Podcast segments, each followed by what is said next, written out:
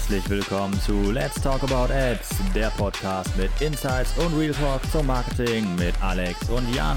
So, let's go and let's talk about Ads. Einen wunderschönen guten Morgen, lieber Alex. Hallo Jan. Schön, dass wir wieder zusammengefunden haben. Ja, wir haben mittlerweile Folge Nummer 5. Die erste Hand ist voll bei unserem Let's Talk About Ads Podcast, der Dauerwerbesendung auf die Ohren. Schön, dass wir wieder zusammensitzen. Genau. Wie war die Woche? Mega.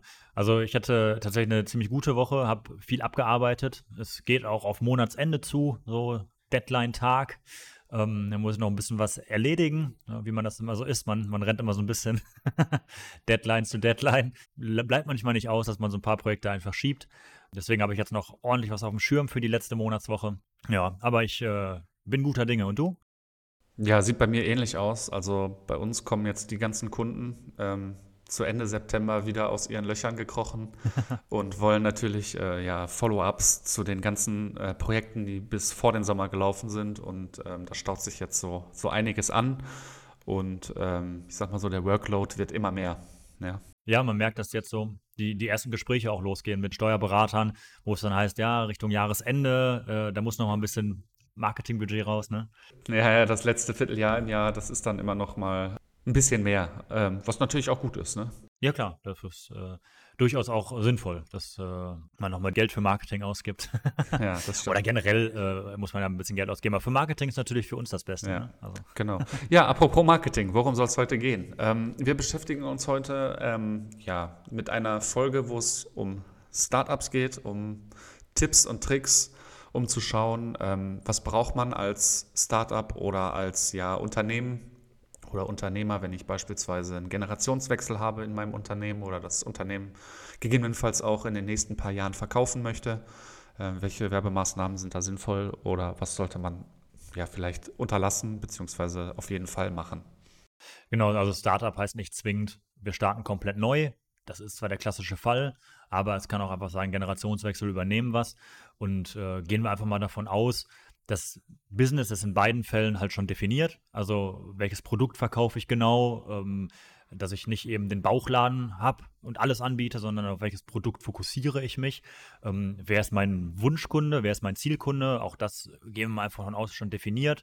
Und man hat auch ein gewisses Marketingbudget einfach schon definiert, weil das braucht man ja so oder so, wenn man ähm, ja einen Businessplan ausarbeitet, auch wenn man irgendwie Gelder von der Bank haben will, dann ist es schon sehr sinnvoll, wenn man auch da ein Marketingbudget eingeplant hat. Ähm, bei diesem Marketingbudget, gerade für Startups, es ist ja jetzt nicht Unsummen an Geld, das ist ja meistens ein ja, recht kleiner Teil, würde ich sagen.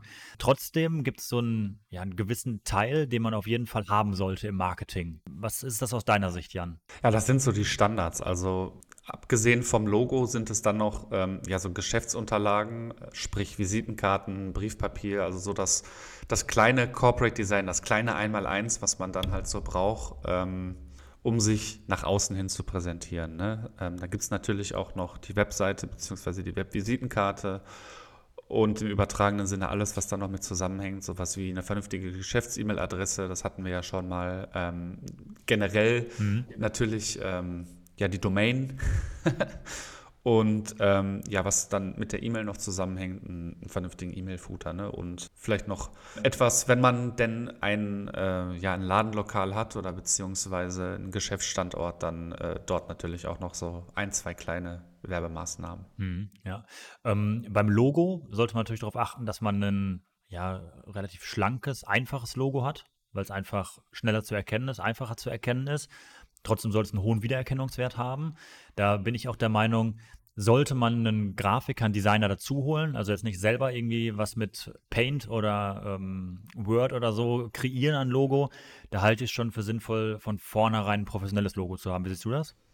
Ähm, ja, so ein Logo ist natürlich das Aushängeschild einer Firma und das sollte man nicht allzu oft ändern. Ähm, wenn man mal so guckt, was so Branchengrößen machen, die machen das vielleicht alle 10, 15 Jahre mal, dass sie so ein bisschen was ändern. Also da sollte man sich wirklich intensiv vorher mit beschäftigen und ähm, ja, dann jemanden dann mit dazu holen. Ne? Ähm, ja, das ist ja das, wo man halt die Firma dran wiedererkennt und genau. man halt überall irgendwie präsentiert, auch wenn man dann sagt, man macht äh, was du sagst, Werbemaßnahmen am Ladenlokal oder ähm, Beschriftungen, dann ist das Logo ja immer zwingend dabei. Genauso bei einer Visitenkarte, man hat immer das Logo und darüber schafft man eben diesen Wiedererkennungswert. Das heißt, da sollte man auf jeden Fall ja ein bisschen Geld investieren. Ob man das dann bei den Visitenkarten, ob man die halt, ja, sagen wir erstmal Standard für den Beginn, Standardvorlagen von äh, Vista Print oder was auch immer, ist so der beliebteste Anbieter, glaube ich, auch wenn er viel zu teuer ist, nimmt. Äh, das, das sehe ich erstmal nicht als zwingend erforderlich, wenn das Logo vernünftig drauf ist, man entsprechend die Farben definiert hat, dass das schon einheitlich ist dann muss das aber nicht, ja, muss man nicht wahnsinnig viel Geld ausgeben, das professionell gestalten zu lassen, oder? Ähm, ja, mehr oder weniger. Also man sollte vielleicht trotzdem mal schauen, dass man sich vielleicht auch dort ja an Vorlagen orientiert und ähm, ja, wenn man es unbedingt selbst machen will, kann man es natürlich auch selbst machen. Ähm, aber dass das Ganze einfach ähm, ja gewissen ja, Standards unterliegt, die ähm, gestalterisch und äh, psychologisch einfach äh, verkaufsfördernd sind in dem Moment. Ne? Ja, gut, klar, ja, ja. Ja, das ist, äh, das ist grundsätzlich sehr wichtig. Ich meine, bei den meisten Agenturen ist es ja auch so, äh, wenn man ja so ein Start-up-Paket macht, da kriegt man ja so eine Grundausstattung. Ne? Also in der Regel Logo, Briefpapier, Visitenkarten, Design für eine Internetseite. Das ist eigentlich schon so, so ein Start-up-Paket eigentlich immer da. Also äh, biete ich zumindest auch so an, dass man so diese Grundausstattung hat dann natürlich auch die Website, ja, beim Startup meine ich, äh, die High-End-Website mit äh, 400 Unterseiten sein muss, sondern das kann man auch erstmal klein und schlank halten.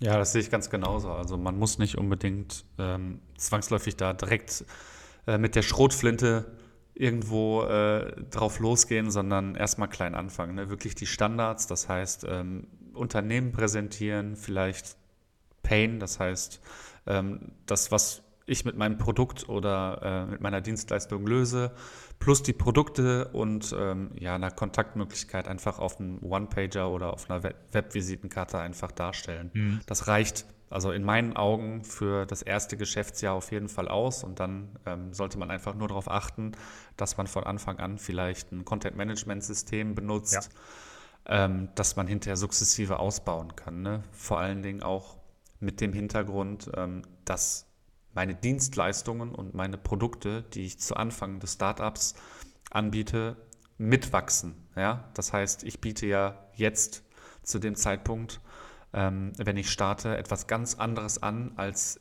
vielleicht in einem Dreivierteljahr, in einem Jahr oder anderthalb Jahren. Entsprechend kann die Seite dann ähm, gleichzeitig mit den Produkten mitwachsen. Und wenn ich das andersrum aufziehe, da mache ich mir nicht nur super viel Arbeit mhm. und gebe super, super viel Geld aus, sondern muss dann halt auch gucken, ähm, dass ich an der Stelle auch glaubwürdig bleibe. Ne? Und deswegen ne, erstmal kleine Brötchen backen, aber halt ähm, dann Brötchen, die schmecken. Ja, genau. Ja, Schritt für Schritt auf jeden Fall vorgehen, das sehe ich auch so, dass man halt ein Content-Management-System einsetzt, wo man halt, ich sag mal, im ersten Geschäftsjahr immer mehr Content halt hinzufügt, immer mehr äh, Inhalte für die Internetseite zusammenträgt, dass man nicht nach einem Jahr sagt, so, jetzt setzen wir uns hin und fangen jetzt mit der Internetseite an, also mit der äh, ja, finalen, mit der großen Internetseite an, sondern dass man das halt im ersten Geschäftsjahr schon ja parallel macht. Ne? Also es ist halt unheimlich wichtig, dass man sich diese Zeiten einplant, auch am Unternehmen weiterzuarbeiten, dass man Zeiten hat, wo man sich um ja, Akquise und um Marketing kümmert. Also jetzt nicht mit vollem Gas auf die, ja, auf die eigentliche Arbeit stürzen, auf das Produkt, was ich entwickle oder mit ähm, auf die Dienstleistung, die ich anbiete, nur mich darauf zu fokussieren, die Projekte umzusetzen, sondern immer Zeit einplanen, am Unternehmen zu arbeiten. Und das ist meiner Erfahrung und meiner Meinung nach am Anfang 25, 30 bis 50 Prozent Zeit, die man wirklich in den Aufbau des Unternehmens stecken sollte. Ja, sehe ich auch äh, super wichtig, ne, dass man sich halt nach außen hin äh, zuzüglich zu der Arbeit, die man macht, auf jeden Fall präsentiert. Ne? Ob es jetzt über ja, kostenlose Werbemaßnahmen wie beispielsweise äh, Social-Media-Profile wie LinkedIn oder äh, auch äh, jetzt nicht aus dem Business-Kontext, sondern vielleicht einfach nur generelle Social-Media-Profile wie Instagram oder Facebook sind, ne, wo man dann einfach mit, mit, mit sich als ähm, ja, Werbetestimonial ähm, als eigene Person, als eigene Marke, als Personenmarke einfach präsentiert, ne? dass man so seine Community aufbaut und so ähm, ja, der Community auch Einblicke gibt in das, wie das Unternehmen gerade wächst, ne? Stand für Stand. Ich meine, du machst das ja auch super gut, ne? du bringst ja auch äh, ständig ähm, äh, Postings in die verschiedenen Kanäle rein, wo man dann sehen kann, heute haben wir hier das und das. Beispielsweise das mit deinem Saugroboter, ne? Das äh, war mega witzig. ja, also äh, ich halte es gerade für, für einen Start, sind diese Social Media Profile unheimlich interessant.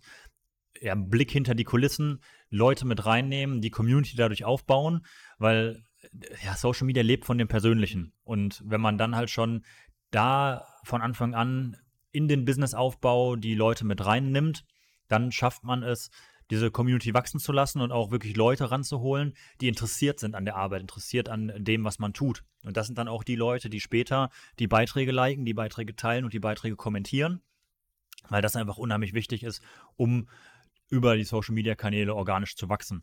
Und einfach mal beim Aufbau, ich, äh, ja, wir renovieren gerade, hier wird gestrichen oder was auch immer, von Anfang an einfach irgendwie mit reinnehmen, ja. Das Beispiel, was du sagst mit dem Saugroboter, da habe ich ja die, die Abfrage gemacht hier. Die erste Mitarbeiterin, der erste Mitarbeiter ist da. Wie soll er sie denn heißen? Und mein Saugroboter heißt jetzt Betty. Lieben Dank an die Community für den Vorschlag. Äh, ist angenommen. Der Hund hat entschieden. Könnt ihr euch mal angucken bei mir auf dem Instagram-Kanal. Ja.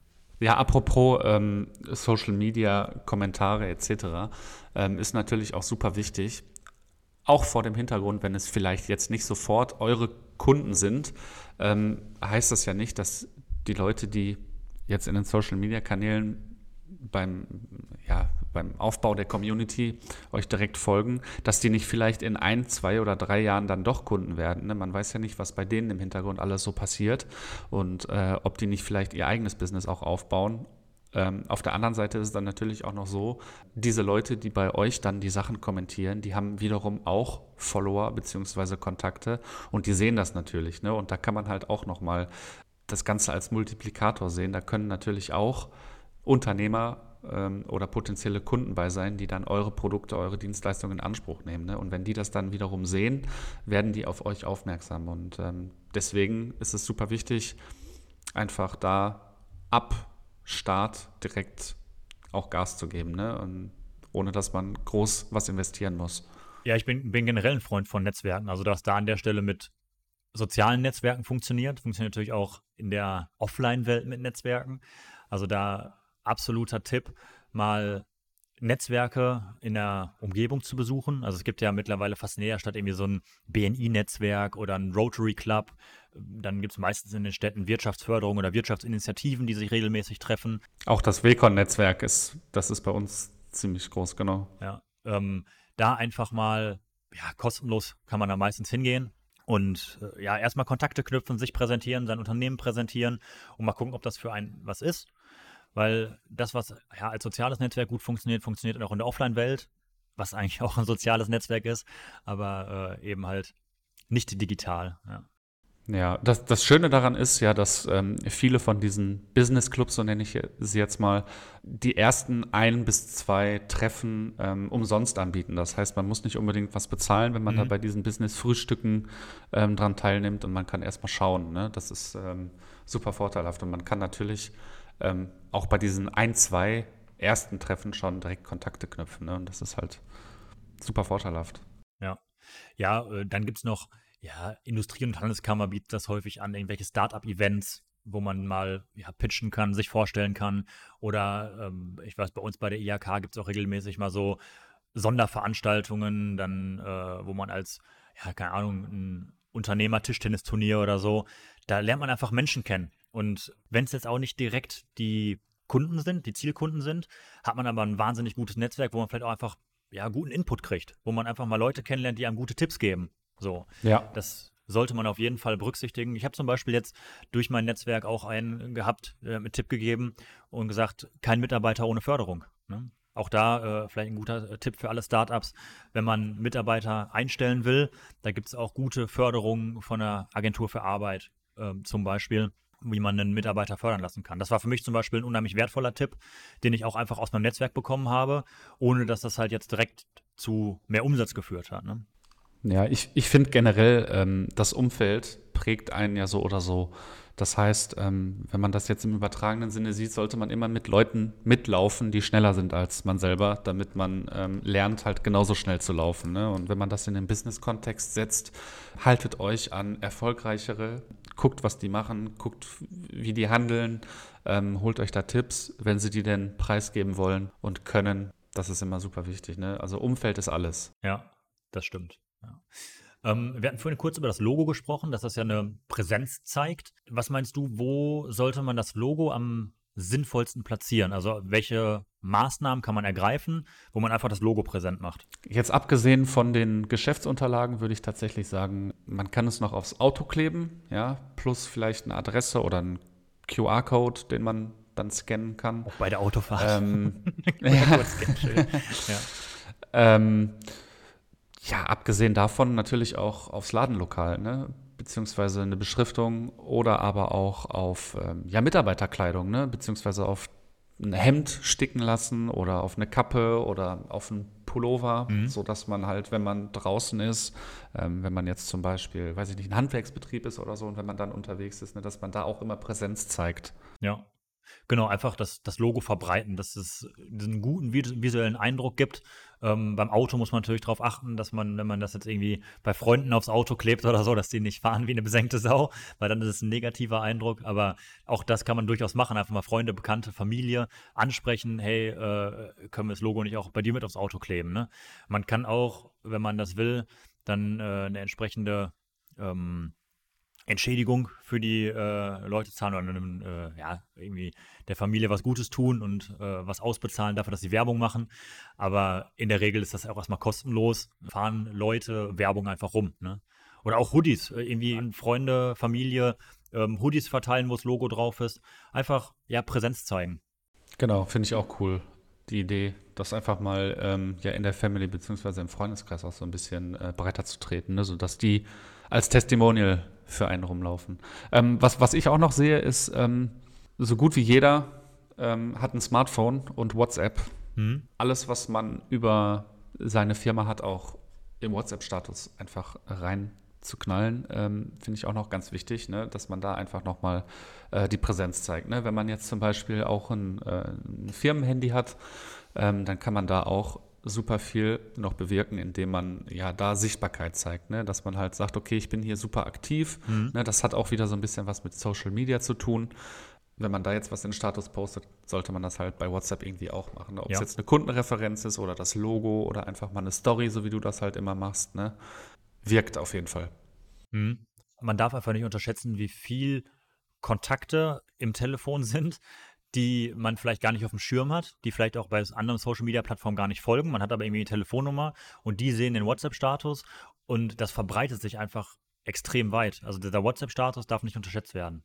Ähm, wenn man Richtung Online-Marketing guckt, halte ich es auch für wahnsinnig sinnvoll, eben in, ja, in den Branchenbüchern die Einträge einzufügen. Das heißt, äh, irgendwie gelbe Seiten und Co., dass da Firmendaten drinstehen, Logo drin ist, E-Mail-Adresse, Website, dass man einfach da auch Präsenz hat. Das ist auch erstmal kostenlos. Äh, wir haben generell auch mal in einer Folge über kostenlose Werbemaßnahmen gesprochen. Da äh, gibt es auch noch mal ein paar gute Tipps, die man als Startup auf jeden Fall auch befolgen kann. Und was ich für wahnsinnig wichtig halte, ist das Thema Referenzen. Das heißt, Kunden, die man gewonnen hat, direkt zu überzeugen, schreibt eine Referenz oder eine Videoreferenz auf, wie auch immer, dass man direkt sehr, sehr positive Nutzererfahrungen mit dem eigenen Unternehmen präsentieren kann, weil das sorgt einfach dafür, dass das immer weiter wächst. Ja. Ich würde jetzt an der Stelle einfach nochmal ganz kurz zusammenfassen, was wir einem Startup empfehlen würden. Ähm, das heißt, solltet ihr nicht so viel äh, Marketingbudget eingeplant haben, schaut, dass ihr auf jeden Fall ja dieses kleine Paket nehmt mit der Geschäftsausstattung von Logo über Visitenkarte und Briefpapier, sodass ihr da auf jeden Fall gut gerüstet seid, plus einer Webseite, die hinterher sukzessive weiter ausgebaut werden kann. Ähm, jetzt mal im Hinblick auf ja, einen Unternehmenswechsel, was raten wir da den Unternehmern? Auch da, wenn man jetzt mal die Punkte betrachtet, Logo und Co., selbst da kann man schon wieder ansetzen und mal überlegen, wenn man so einen Unternehmenswechsel hat, einen Generationenwechsel, guckt man sich auch einmal diese, jetzt mal die Grundausstattung an.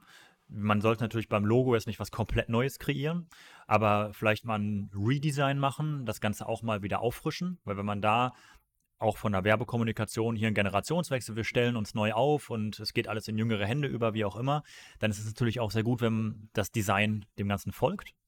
Ähm, das heißt, auch da einfach mal ja, das Logo gucken, kann man das noch optimieren, genauso wie dann das restliche Design, Geschäftsausstattung, äh, also Visitenkarten, Briefpapier und Internetseite. Auch bei der Internetseite einfach mal gucken, braucht die mal wieder ein Facelift? Da haben wir auch in der letzten Podcast-Folge darüber gesprochen, woran erkennt man, ob eine Internetseite veraltet ist dass das natürlich dem anderen folgt, dass wenn man das Logo anpasst, dass es auch auf der Internetseite entsprechend angepasst wird oder auch bei Social Media, dass man das logischerweise auch anpasst. Ne? Ja, genau.